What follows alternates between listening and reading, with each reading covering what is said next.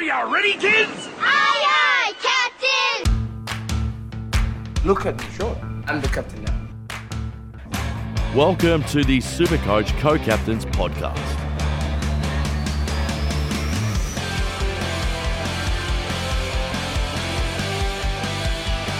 Hello and welcome to another edition of the Supercoach Co-Captains Podcast. I'm one of your hosts, Dano, but call me Dusty today because I'm fucked. And with me, as always, we have Pato. Welcome, Pato. Hello, Dano. Hello, listeners. For once, I am not the dusty one. Um, so yeah, this should be good. Yeah. Um, we're doing a defenders uh, chat this week, listeners. So we're going to go through primo slash keepers, um, some breakout contenders, mid prices, and cash cows and rookies. So we're just going to do a massive dump into this. Um, not full of shit though. It's going to be full of high quality discussion, Pato. Yes, full deep dive, everything you need to know about the defense line this year. This is obviously pre official practice games. Uh, but everything we know so far, we're going to put in one place for you all to listen to and hopefully help decide your starting defense line. Yeah, yeah. We'll kick it off with Primo. So, um, I want to start off with Nick Daicos, Pato, because I know we're both not starting him. Like, ob- obviously the dude's a fucking jet, but why aren't you starting him at the start of this season? So my my issue with Nick Daicos um, is his first couple of uh, first few weeks. So he starts off with Sydney in round one, who has an average of seventy one point five against in his two games, and has granted the person that locked down on him is no longer on Sydney's list, but I do feel like that forward lockdown role will go to someone else in that team. Uh, the coaching staff hasn't changed and that same mentality will still be there. Um, in saying that, it, it all, it sounds like Nick Daicos is going to play a predominantly midfield role. So that does throw a little bit of a spanner into the works. We'll see what the role looks like during preseason, but I still feel like Sydney will throw a tagger on him in round one. In round two, he also has the Saints who used Windhager a lot last year as a tagger. So that's possibly back to back tags to start the year. Then Hawthorn in round four scares the fuck out of me as well against Collingwood because they are another team that tagged a lot. Um, averages 77 against them. Then he has a buy in round five. So I feel like he will be nice and right for the picking probably after that round five buy, depending on what he scores against them and what his break even balloons out to. Now, there's also another thing with Nick Daicos, and that's this opening round thing. So, obviously, the, the way that the Supercoach game will work is his, now the points don't count in opening round, do they? No, but, uh, price movement does. Yeah, so what I'm getting at here, and what no one's really been talking about, is the players from the Swans, Demons, Lions, Carlton, um, Suns, Richmond, Giants, Pies. They effectively get one less game during the season because they get those early buys. Correct. So it works really well for cash cows. Um, you get one look at a, Charlie Dean if he plays in O round, um, and guys like that just to see the role, see what they score, and then you can fast track price. So I think there's a, there's an avenue there where you can jump onto a few guys that will really aggressively change in price after their O round games and potentially just fast track that, uh, cash generation. But what I'm getting at here is Nick Daicos is one of those players. And then he has a buy not long after. So you're effectively picking him in opening round to not go towards your overall score. And then you've effectively lost him for a, a round during the year. So But he that- has the Giants in O round. that's what I mean. So it's you're you're even if he pumps out a fat as score in opening round, it doesn't count towards your o- overall score. No, but it does count towards. You see where I'm uh, getting? price. Yeah, I'm I'm I'm focused on overall score here. Yeah. You're effectively picking up Daicos at 650k or whatever he is for one less game in the year. correct. That's part of the reason why I'm avoiding him. The Ryan Clarke thing, because he's gone. I'm not too phased about the McGuinness tag. I am, um, but yeah, that whole opening round vibe is the reason why I'm avoiding him because I'm trying to I'm trying to pick as little opening round players as possible, but at the same time, there's some that I just can't ignore. So yeah, that's why I'm avoiding Daicos myself. But hey, if people have got structures that allow them to have Daicos and are okay with him missing effectively one scoring round in the season for them, go ahead and pick him because he is a fucking jet. He he should be in everyone's team by the end of the year, hundred percent. Yeah. Um, I just feel like we can get him at the very least under 600k, but possibly even towards 550k. It all depends on that Hawthorn game in round four. Yeah, yeah. Uh, next one we'll talk about is the second highest um, priced defender. That's James Sicily. Now, Pato, we we've both got Sicily, haven't we? Because I know he's my D1 at the moment. No, I, he's not currently in my team. I've got Stewart in my team instead. Um, but Sicily is certainly someone that is on my radar. Um, he, I, I feel like because he, he misses games every year, whether it's suspension, whether it's injury or whatever, um, you're going to want to start him, I think. And, um, yeah, enjoy the price rises. If he misses, if he has a three week suspension for flogging someone off the ball, then you just, you move him on with one of your 7,000 trades we've got this year. Yeah. Yeah. So yeah, I'm I'm a big fan of James Sicily. From all like, reports, he's just uh, the the James Sicily we all know. He's he's going to have a good year. So I'm, Yeah, I'm, It I'm all okay it all depends on it all depends on James Blanck. He was the key last year. Um, as as we mentioned a lot, Dano, in our podcast. Um, but from all accounts, James Blanck will play that lockdown role. Um, Grainger-Barras isn't even in the in the team anymore, is he? He's moved. I cannot remember.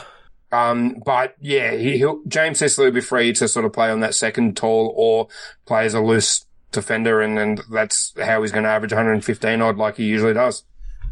Yeah, the bloke that I said that I would never start at the start of a Supercoach season again, I am starting this year, and that's Tom Stewart, who is our third one.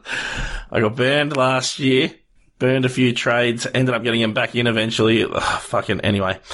Um, I'm not even fussed about like the talk about him playing midfield time because when you look at the data, even when he did start at CBAs, he ended up floating back into defence anyway. So yeah, Stewart is just a machine. I don't I don't know how he does it. He does it so well. And he's going to be one that you're going to have in your team anyway. So you might as well just pick either one of Sicily Stewart, or both at the start of the year for me. Yeah, 100% Dano. Um, average of 114 last year. That includes the 18 that he got in round one when he was injured. Uh, you, you can't not start him, I don't think. Um, I, I think, yeah, his, the, Crazy. the rumored, the rumored midfield role is actually helpful as well because there's potential clearances on offer there as well as his loose defense sort of stats as well. Yeah, I, I think it's crazy that he's actually underpriced too. Yeah, I agree. I agree. It's wild. It's absolutely wild. And he doesn't miss a game until round 14 because he has the O week, O round bye. Yeah. yeah. Now, So just, yeah, start him, enjoy the scores. here's a bit of a POD one. Um, currently in, I think, f- yep, 3% of teams at the moment. That's Luke Ryan, the fake primo that you claimed last year, Pato. Um, 109.5 average last year, played every game, was solid. I, I, I'm favouring someone else in that team, um, as is most of the competition. Uh, but look, Lukey Ryan could be, uh, a reason why you win your league or you or you lose. I don't really know, but he he has the potential to score freaking massive, and it'll be interesting to see how he goes in um, the first few rounds as well. Yeah, see, I'm not as huge on Luke Ryan uh, as a primo slash keeper because he still hasn't shown he's quite at the level of who I think there is. I think there is four really top tier defense primos this year uh, that that's excluding who we think will break out into that echelon who's playing a midfield role, um, who we'll talk about very soon. But I feel like Luke Ryan isn't quite there because if you look at his scores from last year, there's just too many scores in the 80s and 90s for me to get really excited and why I was calling him such a fake, fake primo last year. But you're right. Like he's the sort of POD that will win you league matchups. He will, I mean, we'll probably see when he has big games, the weekly winners will probably have Luke Ryan in, the, in their team. Like he's the sort of person that can go 150 plus and be a bit of a POD for you, but he's also the person that can drop an 80 because he's playing a little bit more lockdown and will really frustrate people. And I think 611k is just too much to spend for a guy like that. Um, if he gets a bit cheaper, we can possibly look at him post buy. Um, but yeah, it's a no from me to start and we'll reassess for the second half of the year. Yeah. How old do you think he is? He's only about 27, isn't he? Just turned 28 on Feb 6. Wow. Yeah. Yeah, everyone thinks he's in his 30s. Nope. yeah, no, 28. Hitting his AFL prime, 28. there you go. saying. Stop, stop giving me reasons to second guess. Uh, moving on. No, sorry, just quickly. You're right though. You look at your Stewarts and Sicilies, like they're, they're at that age.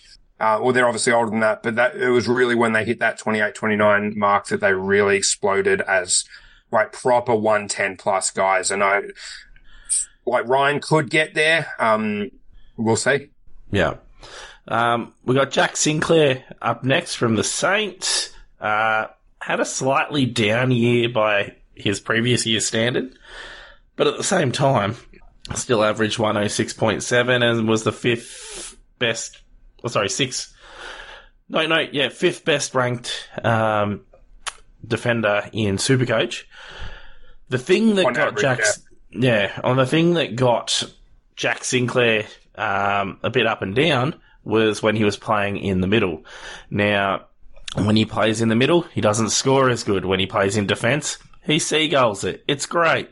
So, word in the St Kilda camp, they are trying to use Jack Sinclair less in the middle. But then there's that word trying.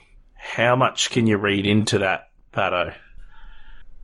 It's one of those things, and I feel like we saw this a couple of years ago with Jayden Short, and I know we're going to talk about Jayden Short, but he had a bit of a midfield role change, and it didn't quite work out for him. And the year before Jayden Short moved in the midfield, it was Rory Laird, and obviously that worked out very well for him, and we had Dawson last year. So they tried to put Sinclair in the middle, and that was probably Sinclair suggesting that he really wants to play midfield. Everyone wants to play midfield, but unfortunately, there's only sort of five or six guys that can rotate through there. Um, he may still be part of the midfield rotation. I feel like with the Saints, they will move him back into defense. That's when they played their best footy. That's when Jack Sinclair played his best footy. That's when he scored his best in a supercoach sense. So we will be, he's an absolute preseason watch. Um, I, I haven't got his ownership in front of me right now, but 15%. he's a sort of person, pardon? 15%. So he's a sort of person, if he drops a 150 in a preseason game, that could jump to sort of 30, 40% if he's playing that halfback role.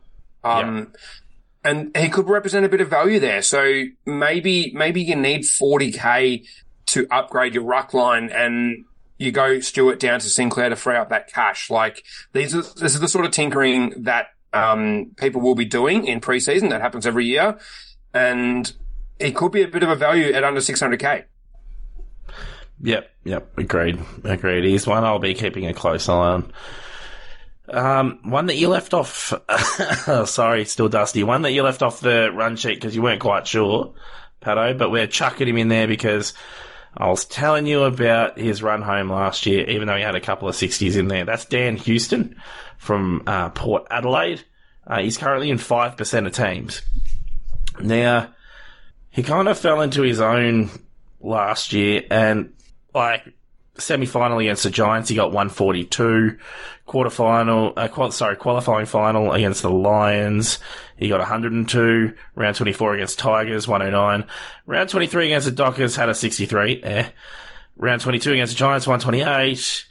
round 21 against the Cats, one, uh, he got a 61. And then there's 122, 120, 176, 85, 156, one. Like, dude, dude was pumping out mega scores. Um, I feel like Dan Houston's been slept on a little bit, and you should start considering him for buy structures, I reckon. Because I don't, I don't think he has the unkind buy at all. Yeah, Freo certainly do have a good buy round in round 13 as well as round zero. I can't get Port excited Adelaide. about Dan Houston because uh, that's what I meant. Sorry, Freo also have that by the way, I'm later in that group. uh, I, I feel like it's too up and down for my liking. Um, I don't like spending 590k on, on a guy that will give you 80 than 130. Like I'd rather just take the 100, 105, 110 every week. Um, so I feel like if you're going for someone with that buy round, I think it's Luke Ryan. I don't think it is Dan Houston. And even though he's a little bit more, I think you pay for a bit more stability in scoring. But it's entirely up to you there, Pato. I reckon, I reckon like there's, there's data there to suggest that like Houston will be having a good year this year. Dude's 26 will- years old, turning 27 very shortly too, by the way. Yes, and, and he's approaching 150 games. So he's certainly got the experience that suggests that he is ready for a big, uh, bit of a jump in scoring, a bit of a breakout, if you will. But not for me. I'll keep an eye on him and can look at him as a possible upgrade target. Yeah. Um, one that I was talking to you about in preseason is your, one of your Richmond boys, Jayden Short. Um, every year people look at Jayden Short for this, that, and whatever. Um, last year no one really looked at him because he had midfield status.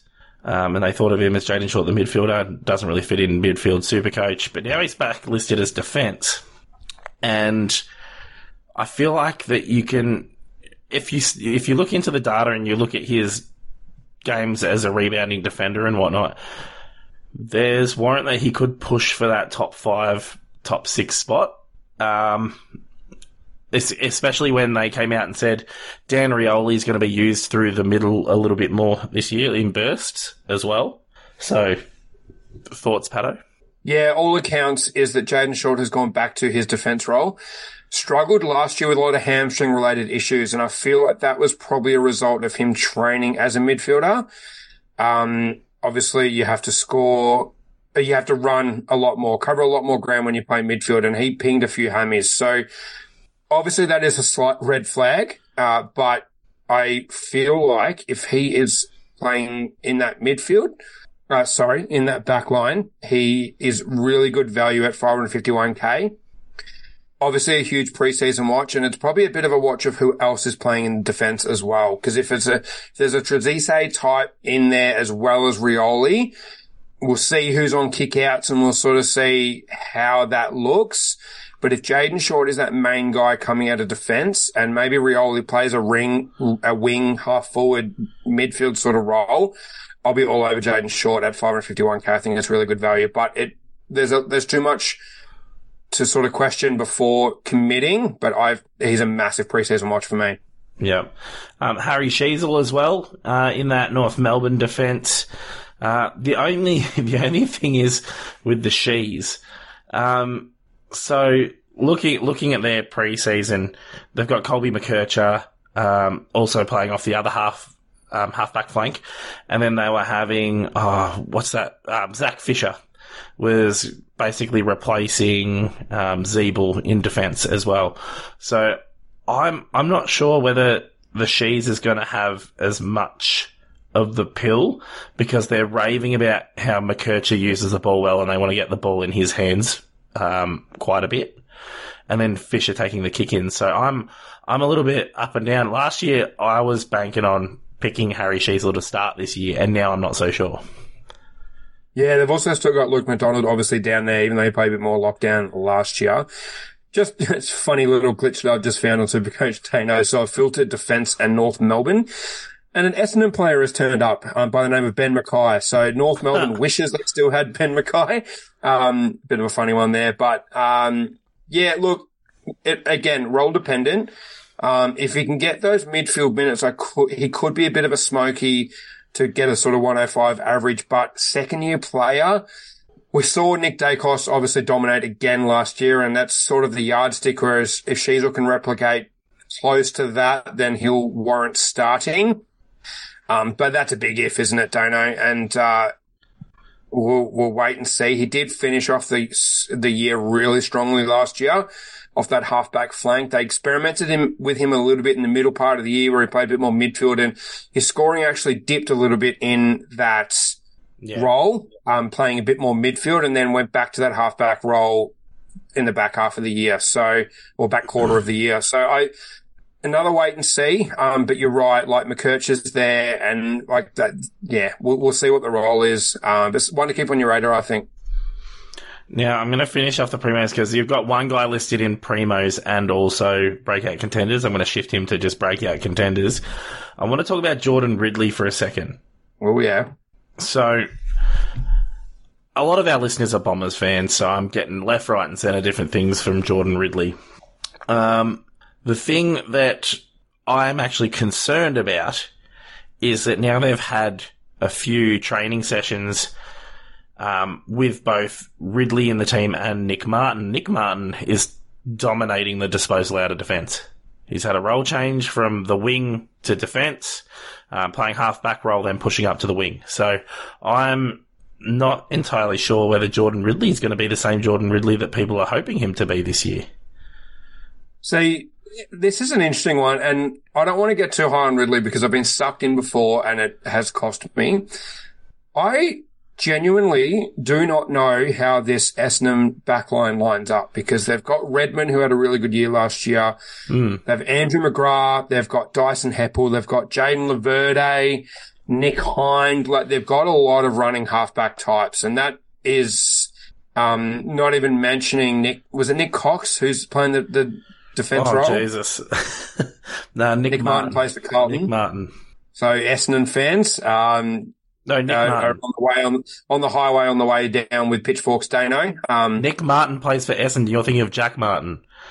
Nick Martin too. plays for Essendon. So they're not coming for me with pitchforks. They're coming with you, uh, with fish, with pitchforks because you just compared Nick Martin to Jack Martin.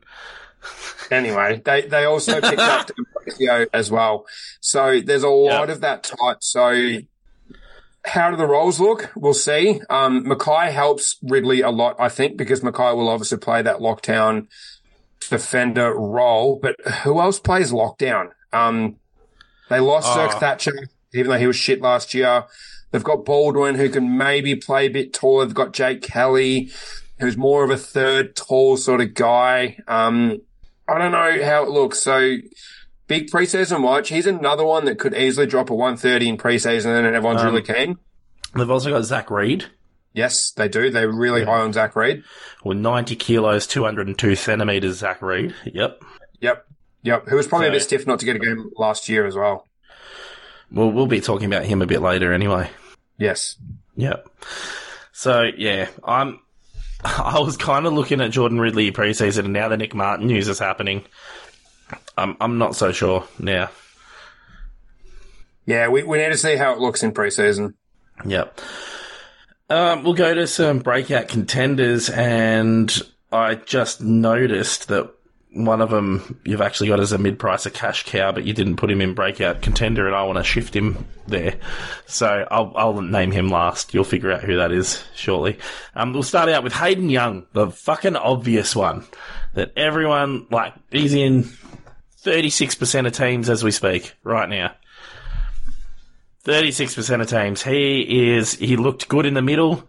He's primed to play in the middle again. Pato, like, this is his year. Hundred percent, hundred percent. Um, I, I don't know how this looks though because they have said that he's primed for a a midfield role. They've also got Serong, obviously. They've also got Nat Fyfe, who's apparently playing midfield. They've got um, obviously Brayshaw, uh, O'Meara. Like, Johnson. you can only run so many guys through that midfield. So it'd be interesting to see how it does play out. Um, either way, 525k. Um, even if he plays halfback majority, like we know he's going to get 95 to 100 anyway. So it's not like him not playing midfield means he will score 60. Like he'll still be fine. but yeah, like we saw the midfield role last year, um, in, in spurts and it was enough to get us all very, very excited. His last four games last year saw 123, 118, 113 and 111. So that's what we're looking at. Um, we'll see if he has the tank to run out the whole year in the midfield, but teams don't generally shift a guy into the midfield without being pretty confident, especially a guy of Hayden Young's age, uh, without knowing that he's got the tank to back it up. So I, I feel like this is like almost sure thing breakout. I've probably put the fucking moz on him now, but I feel like he's as is as good as close to a, a sure thing in any line um, as a breakout sort of contender. The really push, probably improve his average by ten. So he's really under underpriced in that sense. Yeah. Now we're going to go with a West Coast Eagles player here for a breakout contender, Pato. But it's not what all of the listeners are thinking. Oh, it's not your favourite. no, it is not. You're all kidding. It is not Tom Barrass. It is not Tom Barrass. It is Alex Witherden. Um, I keep forgetting the dude's mid twenties. He's twenty five years old, Pato. Um, Yep. we had old man Hurn finally retire, um, and we saw glimpses of what Witherden can do when he is basically the main guy in defence with his kick-ins and whatnot. Um, last year, especially, um, the last four rounds were a bit up and down as well, but he's like had scores of 133, 107 in there, 123 odd, but he's also had like round three against the Dockers, he had a 22. But again, old man Hurn. So they're gonna they're gonna need a new bloke to do the kick-ins and whatnot, and I feel like that it's just gonna be a monopoly with Alex Witherden. Yeah, I mean, obviously, we'll we'll see how it plays out. I'm pretty confident that Alex Witherden will break out this year, um, and probably push a, a hundred average, um, which makes him really underpriced. I look at their list, and obviously, it's pretty shit. I don't see anyone else that is really going to take the game by the scruff of the neck like him next. Uh, sorry, this year. Jayden Hunt's the only one that maybe, uh, but I, I think it's with it, and we've seen glimpses of it last year around Hurn and his availability. And I just feel like it's sort of Witherden and McGovern um, whenever he plays. Yeah, Um, I feel like it's their sort of backline to really dominate the possession out of there. And we know it's going to spend a lot of time down there. yeah, yeah. Agreed. I'm just double checking something because we'd record live. No, that dude's too old. Fuck him off. Um, so we'll keep going. Um, I'm going to jump to Nasiah Wanganeen-Milera, um, the bloke that I actually thought I was going to be starting this year until uh, 40 trades came in. Um, so he he's an interesting one because the Saints started wanting him to have the ball in his hands, but then Sinclair shifted to defense again, and then uh, it just got a bit messy. So I, f- I feel like this kid, he's only 20 years of age. He could take the next step this year. He, I don't think he'll crack 100 average though. I'm looking at it now and I think he could do high 90s, uh, but not crack 100. What are your thoughts, Pato? Yeah, I agree. I agree. He looks really good. So I feel like with how good he looks, that gave them uh, the idea to put Sinclair in the midfield and sort of make it Wanganeen-Milera's backline to to control. But he he wasn't quite ready for that. I'm looking for a jump this year, and I but I don't think he is start worthy. Um, I think it's probably a little bit too expensive. If he was closer to sort of 400k, I could be tempted, um, but he's just too high for my liking. Yep, that's fair. Um, one on a lot of people's lips is Kitty Coleman from the Brisbane Lions because he's sub 400,000. So he's in the tantalizing price bracket of a little bit awkward, but enough that it can make you money if he does pop off. Um, yeah, I, dude had 100 Supercoach points in a half in a grand final. At halftime, he had the, the Norm Smith around his neck. Yeah. Over 100 Supercoach at halftime. Like, if there's, yeah, it's, it, it's his back line now. Daniel Rich is retired, even though Daniel Rich, like, pretty much wasn't playing anyway, but it's Kitty Coleman's time from now on. I can see him taking the next step. And again, it's going to be one of those, whether it's over 100 or not, I don't think he'll crack over 100. But if he averages in the 90s, he's still making you money. So here's the thing, Dano. Uh, he, he turns 24 in March. He's played 64 games, so he's right in that territory of like when you look at data and history, real breakout contender category. Uh, 2022, he averaged 87 in 15 games. So I feel like there's growth from that on offer here. Last year, he averaged 71. Uh, some of that could be to do with the recruitment of the Irish guy, who's Connor McKenna.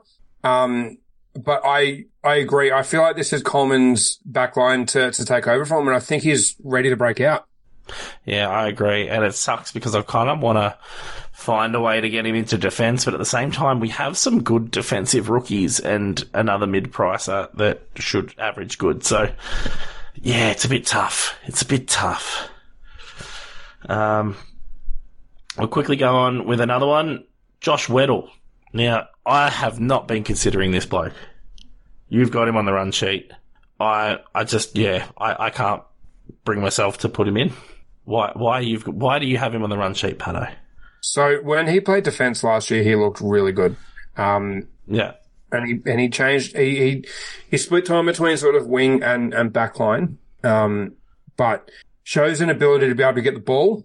Um, there's probably too many guys, so he, he's probably lucky to be in this uh, breakout contenders sort of category. But I I really like Weddle. Um, I, I can see him jumping in average a bit to maybe an 80, 85. It's not enough to be a starter, but you know, do you think he could make some cash? Possibly. So, um, that's why he's made it here. Um, I think this would be a really good draft play if you play draft. Um, but his price at just 67. So I think there's room to grow there. Is it enough to warrant starting in Supercoach Classic? Probably not, but hey, this year can be a bit funky and he has the round zero buy and then doesn't have a buy until round 15. So it could be a play.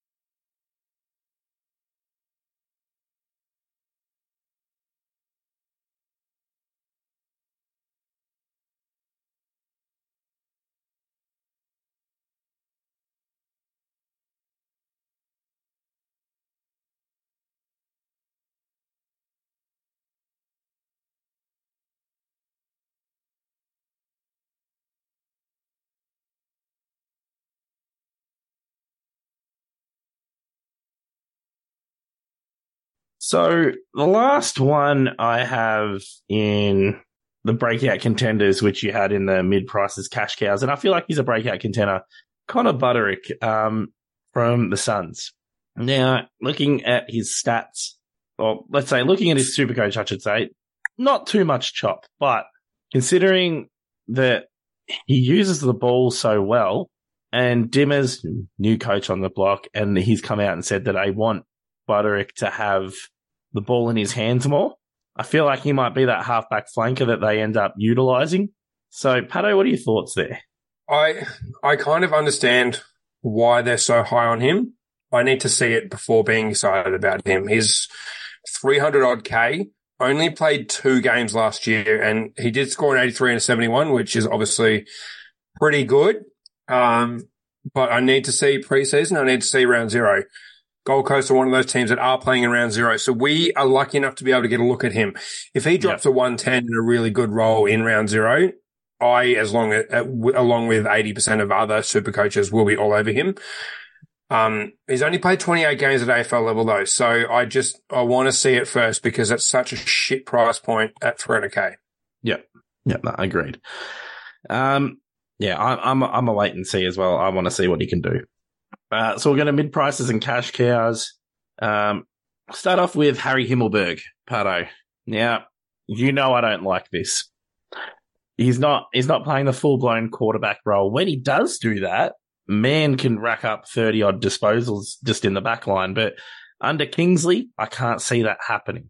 Um, he's playing like the intercept defender role and whatnot, but he's not going to be the main distributor out of defense like he was for that period of time where he did go off chops. So what's your thoughts? Might see, I'm a little warmer on him than you. Last year, he obviously started off in a forward role and he was thrown back halfway through and showed some okay scoring without sort of setting the world on fire. He only had, he had three tons, uh, sorry, four tons, um, in that defense role. This year, he'll be training as, as a defender. So it'll all depend on the makeup of this team. Um, obviously they've got Lachie Whitfield who will play a running halfback role. You would assume they've got Connor Idun who had a really, really good year last year. Obviously, uh, big slammer Taylor is one of the best, uh, key defenders in the comp. Um, they've got Jack Buckley, Perryman, Haynes are still there. Like they've got a lot of guys, um, in that defensive group. Yeah, Lachie Ash as well. Like How's that if he, coming? Yeah, so if Ash does progress into a more of a midfield role like he played as a junior, then maybe Himmelberg can, can improve his scoring. Um, I'm a wait and see with Himmelberg. I feel like we can't discount him because he will be spending this preseason training as a defender. So I think it's a wait and see and a preseason monitor. There's actually a teammate of his that I did some digging on, and you won't like it because he's a key position defender, and that's Sam Taylor. I didn't realize how good of a season he did, even with the injuries.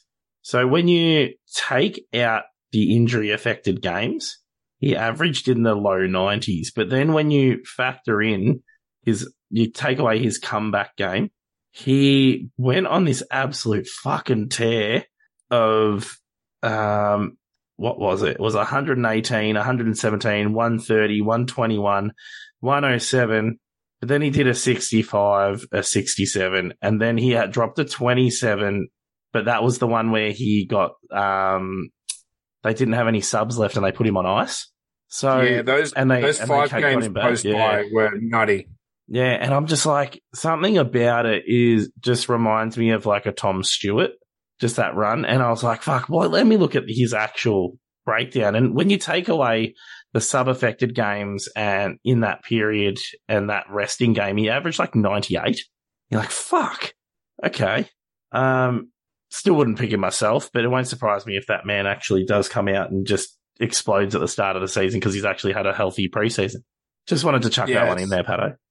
Yeah, look, I, I see where you're coming from. I just feel like his role is too often as a lockdown Yeah. where he'll barely get the footy. Um, whereas a Tom Stewart won't ever really play lockdown and has that free roam capability. And we've got Stewart, we've got Sicily, we've got Hayden Young, like guys that, uh, sorry, not Hayden Young, Luke Ryan, uh, guys that will have that, that roaming capability. So Yeah. it's a no from me. Um, and it's a maybe with Himmelberg for me.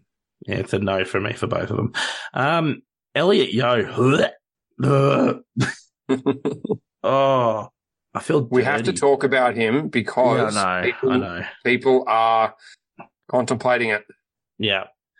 somehow. The old training the house down, fucking looks in good nick. But how many seasons has he looked in good nick? well, yeah. How, how many people got sucked in by Nat Fyfe last year? Shut the fuck up. This has Nat Fyfe written all over it. Not really though, because the difference is he Yeo's 425k. Nat Fyfe was sub 300s. So I I can understand taking the punt last year on Nat Fyfe. That's that was weighing up the risk. Um, but 425 is big. Look, honestly, Elliot Yeo could start in the centre bounce in West Coast preseason game, drop a 140, and I still wouldn't touch him. His last four years, starting in t- 2020, he's played 10, 12, 5, and 10 games on the Yep. year. Yeah. That's a big fat no from me. and he's over 30 now. Yep.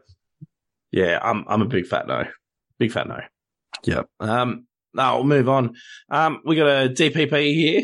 Um I'm assuming this is Liam Baker, Patto. It is Liam Baker. Yep. Forward defense, um, DPP should be in Supercoach without looking. Is he forward mid? I think he's forward defense because you've got him listed in defense, man. Yeah, defense forward. Yeah. So you got that DPP swing there. I don't like watching Richmond games because I'm still scarred from 2019. Um, so tell me about Liam Baker and why you got him on the run sheet. So Liam Baker has been playing in the midfield in preseason uh, intra squad games, Richmond versus Richmond. Now we hear this a lot where guys are playing midfield in these intra club games, um, forgetting that this is club v club. So one team will have five guys rotating through the midfield. The other team will have five guys rotating through the midfield and there's 10 guys. 10 guys are not going to play in the midfield. Yeah. But Liam Baker provides something that I don't really think anyone else on that Richmond team provides. And that's that grunt. It's that work rate and that ability to get his hands dirty. And it reminds me a little bit of a Shane Edwards in that type, in that sense. If we look at Liam Baker last year, where he was playing midfield, um, at the start of the year, like not pure midfield, but I'm talking like 50, 60% midfield, uh, off the top of my head. I can look it up. Um, so he started off with a 63 against the Blues, but then he went 118, 143, 83, and 113 in the first five weeks. Um, and then he started getting thrown around, thrown around a little bit. He played a bit of halfback while they were experimenting with Jayden Short. Um, and Jayden Short was dealing with hamstrings. Um, he played forward a little bit. Um, sometimes plays a lockdown forward, um, on the other team's good defenders. Um, but the role looks really good so far. And the difference is that there's a new coach.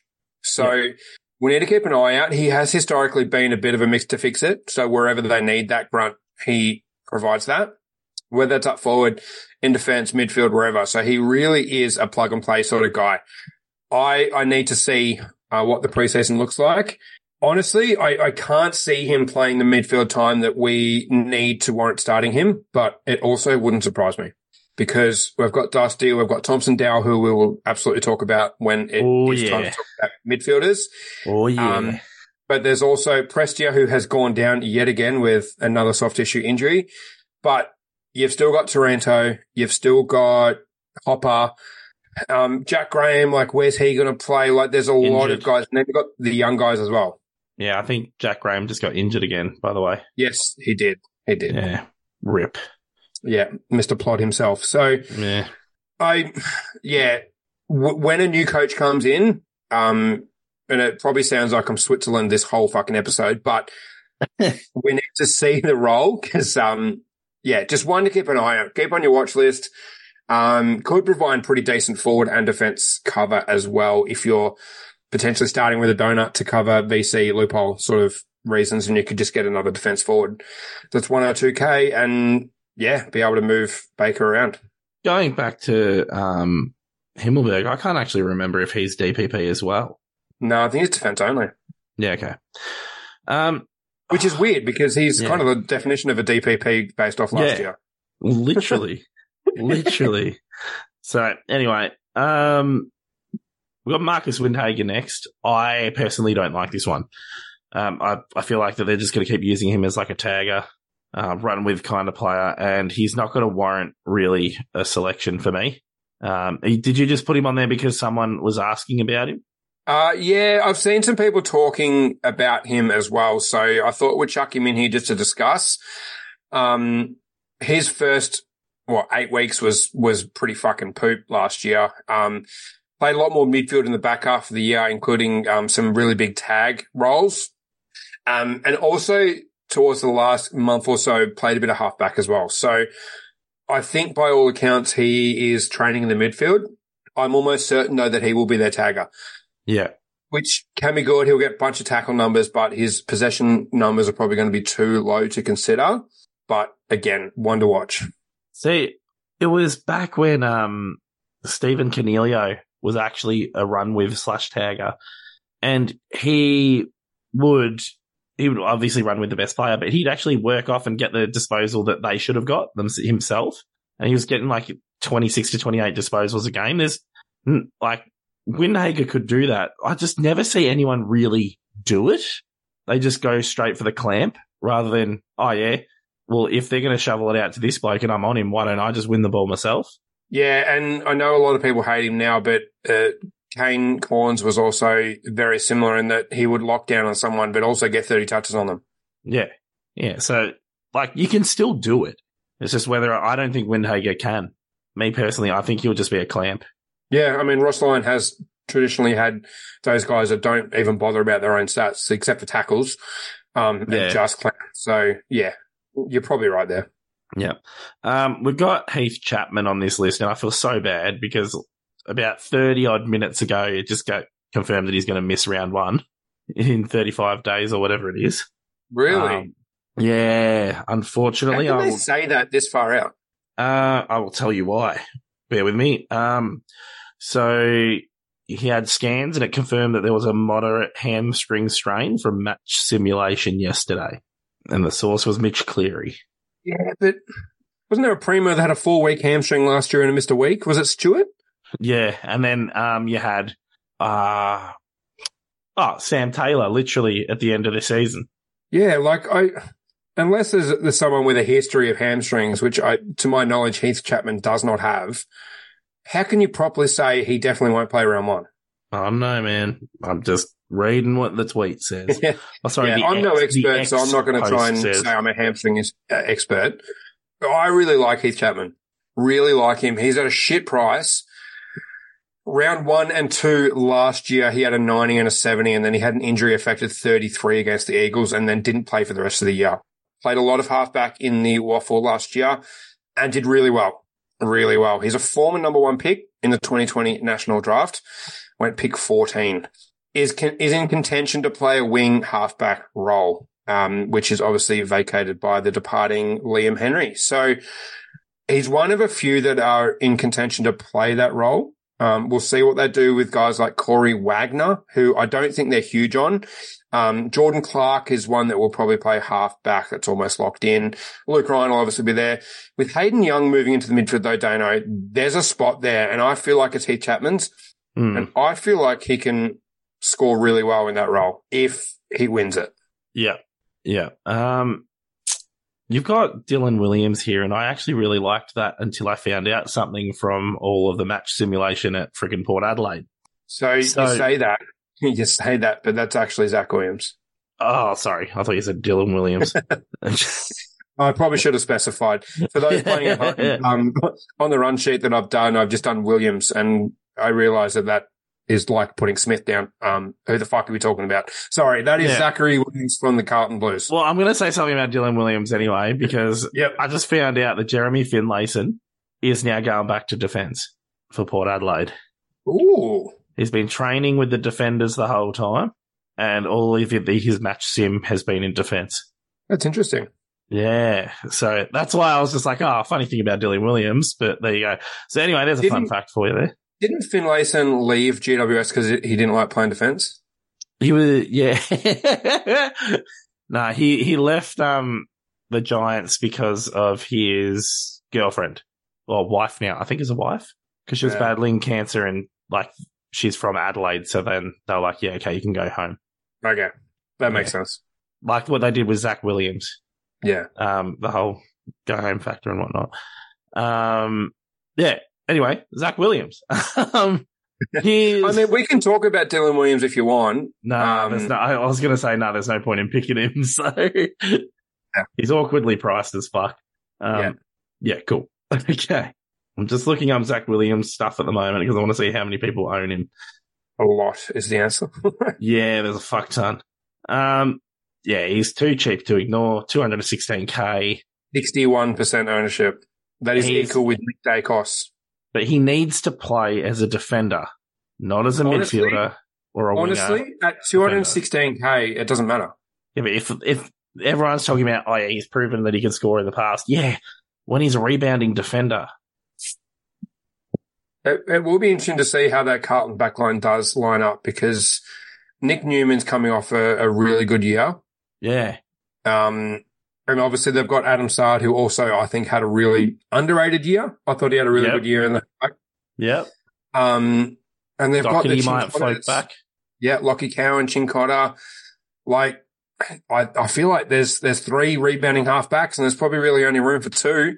Yeah, So maybe a Newman goes to a wing, which he has played wing before. He's not going to like that. And and I think Mm. Carlton's wings were a bit of a weakness last year. If it's Mm. Williams going to the wing, I don't like that. yeah, But Williams is also very poor defensively. yeah. But So it'd be interesting. Big preseason watch. But I feel like even, even on the wing, Zach Williams is too cheap not to start. If he only averages 70 in that wing role, like that's okay because he'll still make money. yeah, I don't know. I I, I want to have a look, and every, everyone's gonna be like, "Dude, you've seen him play, yeah, at the Giants." At, at fucking Carlton, you've barely seen him play. And for five Oh, minutes of Carlton, yeah. Yeah, fuck. Like, ah, um, but I'm actually, I'm, I'm happy that you put this next guy in because I've been eye fucking the shit out of him. And that's James Trezise. I have been eye fucking the shit out of him. put it. Oh, mate, I'm dusty as shit. Um, that's actually a Richmond pun. Uh, so I, I didn't know much about him. And then I saw his, um, only some highlights from the last round of last year. Um, didn't mind, didn't mind. And yeah, I, I need, I need more info from a Richmond's fans point of view here because like, I, I don't know. I didn't really look into his VFL because he wasn't on my radar at all. And until I saw this last game where he pumped out and like he he got 17 disposals. I love his kick to handball ratio. Fuck yeah. Um, and he likes to tackle 93 super coach. Like fuck. If, if, if he ends up getting one of those half back roles or even, even a back pocket, fuck man, I'd, I'd be honestly looking at him over Williams myself. That's a big call. Yeah, so it was a bit annoying that he scored 90 odd in that one game he played in round 24 last year because it kind of inflated his price. So Trezise was in the Richmond VFL program last year and we picked him up in the mid-season draft and he was great in the VFL and he got his opportunity in round 24 and I would say took it with both hands. He was brilliant. The only problem is there's only so many spots. Um, Yeah. So Vlastuin is still around. Rioli, we don't know where he's going to play. Jayden Short, by all accounts, is going back to that halfback role. Broad isn't going anywhere. Probably our best defender now, if you don't include a Jayden Short. Um, and then you've got the lockdown guys. You've got um, Josh Gibcus coming back into the fold. Dylan Grimes isn't going anywhere. Tyler Young, one of the best young uh, lockdown key defenders in the comp. Josh Gibcus. Uh, yeah, I mentioned Josh Gibcus. Yeah. Uh, Bolton, I think, plays forward, but even still, there's a lot of troops I- down there.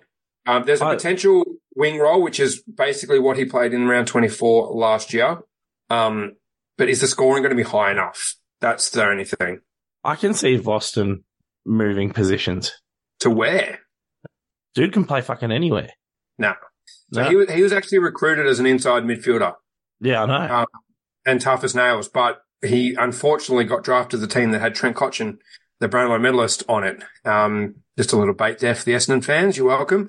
Um, so he got thrown into the, the back line and he, yeah, obviously was a bit of a natural at it and has stayed there. He has played midfield at times at AFL level. Um, when things haven't gone great or someone's gone down with injury, but it's never really worked out. And he, I, I, I feel like he plays defense personally. Would he play lockdown? Uh, he kind of does play lockdown. I mean, like just purely lockdown. Nah, cause that'd be Grimes. Yeah, okay. Grimes will play as that small slash medium lockdown guy. Um, you know, he plays on Charlie Cameron. He plays on those sort of forwards. Um, and Vlastuin will sort of take the fourth or fifth forward and be able to rebound off them because it's usually some kid who isn't really good. Yeah, okay. And that's where he yeah. plays those sort of intercept roles. Well, the thing I like about it is with Trezise, is that how you say it? Trezise? I believe so. Yeah. New coach, new coach wants to see with a clean slate. And like, as we're seeing with this Thomson Dow situation panning out, which we'll talk about when we go through the mids, um, the, this could be Trezise's way of saying, yo, pick me. I'm actually pretty fucking good. And I don't mind it. It's not like a fucking, uh, a coach that's been there for yonks that's just said in his ways, like, yeah, these are my guys. You know what I mean? So, Yeah, it's a clean slate, absolutely. And Richmond need to start moving towards the future and seeing what they've got in these young guys because Dylan Grimes isn't going to stick around forever. Same with Vlastuin. Like they're probably close to the end, sadly. Um, and they've got to find who those next guys are. And obviously Jayden Short is there. Obviously Rioli is there, but there's probably room for maybe one more in that group. Um, it could even be a Mansell who was played forward the last couple of years, who is traditionally a defender um, out of Tassie. So we'll see. We'll see a lot. Like when there's, yeah, as I said before, when there's co- new coaches start, you've, you've got to look at roles and mm. just see, see what they do. But Trezise, Trezise, however you say it, um, I think he's in contention for round one or round zero, yeah. technically. We will get a look anyway. Yeah, yeah, yeah. 100%, 100%. Um, all right, we'll move on to the cash cows now because um, fuck, this episode's long. um, so yeah, uh, I'm gonna just quickly do something because I want to actually see if we've captured everyone of note. And this is what happens when you live podcast people. Shit does not work for you, so you need to improvise. Almost there. ah, here we go. So I just wanted to go through the list of these guys. So basically, we are looking at any under the 200k range for this one. Um, so yeah, with, with this, um, there's one that you haven't put on the sheet that I'm keeping an eye on, but it's kind of a disgusting keeping an eye on, and I probably won't pick him. That's Callan Dawson of North Melbourne, Patto. What's, Yep, Callan Dawson. Do you want to know why? I had, I had him last year. Do you want to know why I'm having a look at him? Why? Because oh, Someone's got to play fullback for him. exactly. um, you think he's going to be the Jack Buckley this year? no, I just, I just want to see how he goes because um, everyone's looking at that fucking Toby Pink, and I have a feeling that it's going to be Callan Dawson instead. Um, so yeah, I was just having a look, and he's the only thing is his price is like a high rookie price, like in the 180k range. So I'm like, "Ugh." One eighty three thousand. Yeah, so not not great. Um, but it wasn't it wasn't until what round twenty four um that he got his chance. Yeah, so he got My, Nine disposals. my- four intercept possessions and a couple of intercept marks um in that win against the Suns. My my thoughts on that is that I think we're actually really strong for defense rookies this year. Uh, I don't think we need to spend 183k on Callan Dawson when we've obviously Josh Gibcus will obviously be in a lot of teams at 150k, who I think Yeah, pretty much plays the same role, but we've seen Gibkiss do it in his rookie year. Um, so there's a Yeah. bit more runs on the board there. We've got a Daniel Curtin who um, has really high reps you're On just him, powering uh, through these. yeah, I just sort of mentioned, yeah, and then you got the the lower guys who there's actually a lot of like guys with AFL experience at 123k, Dano, um, that Yeah. I think are a lot better, and we don't need to spend up to get a Kellen Dawson for his average of 45. Yeah, and that's why we're discussing these. Yeah. Um, so moving slightly down, you mentioned him, Dan Curtin, 175k for Adelaide. Now, I think he was, he had some soreness or something. He was training away from the main group. Um, but they'll still probably end up playing him from all accounts. This dude is, he could be anything. The only thing is, what position does he play in that Adelaide defense? Yeah, ain't going through the middle. 25 halfbacks. Yeah, yeah. He ain't going through the middle. We know that. No. So yeah, it's just interesting to say. Currently, I I'm not sure if I'm going to pick him. I know a lot of people have. I can't see the picked percentage teams um, right now because my super coach has just glitched. Um, but I'm pretty sure it'll be quite Who high. Dan Curtin. Um, live podcasting. Dan Curtin is in 54% of teams. Yeah. Currently not in mine. And it's just because Not I don't. currently in mine either. Yeah. So, um, I, yeah, I know the hype. The hype is real. Um, I, I can see a world where if Zach Williams' role is shit, I could go Zach Williams down to Curtin and it frees up 40k for elsewhere. so I don't even think you do that. I reckon you go Zach Williams down to one of these other blokes that I'm about to mention. So I've Marty Hore, prime example. Dude's got AFL experience, 123k range, proven scorer in the past too. And then you got He's- Nick just- as well. So Hortus has to Bulldogs. crack the team. That's the thing. Yeah. It's between him and Tomlinson right now. Yeah. Inside word between him and Tomlinson for that defense spot. Like, it's 50 50. But he's proven in the past. Um, and then you got Nick Coffield going to the Bulldogs who need defenders. Former higher draft So, pick. worth, worth noting, Marty Hore is tw- uh, nearly 28. He turns 28 in a few weeks. Played one year at AFL level. Then I believe he did an ACL or something, and that's why he didn't get Hmm. another contract. But he averaged 70 in his one year in 2019, and then obviously COVID and shit happened. So Mm. some of us just had no luck. So oh, I, I just feel like he needs to start round one, and he is a really, really great starting pick. Yeah. And Nick Coffield as well, I actually really like. Um, and then you got like Tom Cleary with this wing roll. He's again trained um, on. I'll get the the the match report up for a sec. So Tom Cleary started on the wing, but then moved to defense. But he spent most of the day in defense, so kind of shit. But I think, given that 145k for a mature bodied defender, slow burn, and then if he plays on the wing at times, he pumps out a random 90 odd or something. Sweet, yeah, agreed. yeah. Um, shit, we're rattled Has around 13 of them. as well. Um, who else we got? Who have I forgotten? Oh, your your boy Charlie Dean. Every fucking year, is he going to be the new Will Gould for you? no, that he was going to play round one in the year that he ended up doing uh, breaking his foot in preseason, and then did something else last year. But I mean, we'll see if he cracks the team. He probably doesn't play round one, but he is really good. Um, one that I feel like needs to be discussed and isn't being discussed is Oscar McDonald. Yeah, Um, another one that obviously has AFL experience. Um, and I am just looking.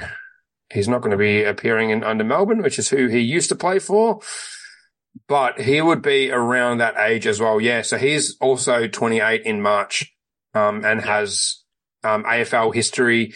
Um, nothing, nothing that sort of, uh, screams off the, the screen there, an average of sort of 60 to 70, but that's all he needs to score at that 123k price. I feel like Freo need that key defender in their team, so hopefully he plays round one and a bit like Marty Hore, where you got these older, experienced AFL guys at, at rock bottom prices, and and I feel like that's what really allows you to go a bit heavier in your midfield or your ruck line.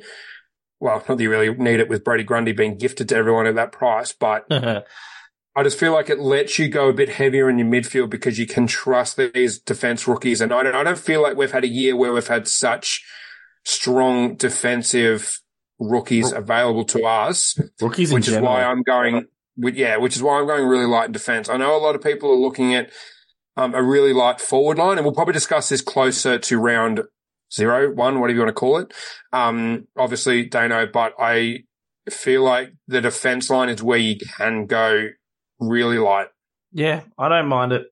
Um, I'm just going to chuck out uh, Connor O'Sullivan. A few people are looking at from Geelong. I don't know if he's going to crack that team. Um, he's not over the age of 30. So, like, yeah, I'm just having a look. Um, So O- Ocean Mullen um, is one. I know um, he, he kind of frustrated a lot of people last year. Price 153k. They were really big on him um, last year. Um, obviously, his second AFL preseason. Um, Tom Brown averaged or played one game for 69 last year. I don't think he plays round one. Um, just Zach sort of Reid? looking at high, higher owned guys. Zach Reid is one. Um, is a Mm. big watch. Um, but again, like Slow I don't see how he cracks that team I one. do. I see how he cracks it. Um, they're really hot on him, and rightfully so. Like he's fucking huge, um, and apparently he's just clunking marks. So We'll see. I want to, yeah, I, I want to see if his name's there lined up. He and let's say a Coffield isn't. I'm going straight to Zach Reid. Easy. Um, there is one that I do want to quickly touch on, and that's James Leake. So he's listed as a defender for the Giants. The Giants like were really hot on him and knew that he'd slide in that draft, and that he's already AFL ready made. And the thing with him is he's probably not going to play defense.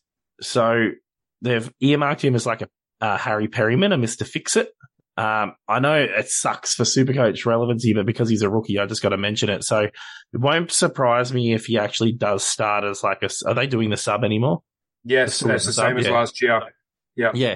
So it won't surprise me if they actually put him as a sub. So then whoever, like whatever position on the ground needs filling, he just goes there.